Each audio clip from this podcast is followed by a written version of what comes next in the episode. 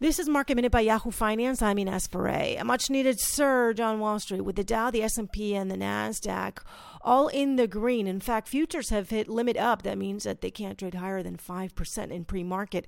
They could open up higher than 5%. Japan's prime minister says he's agreed to postpone the 2020 Olympics amid the coronavirus. And several of the states in the United States are still under lockdown, meaning that non essential workers must work from home. For more market minute news, head to yahoofinance.com.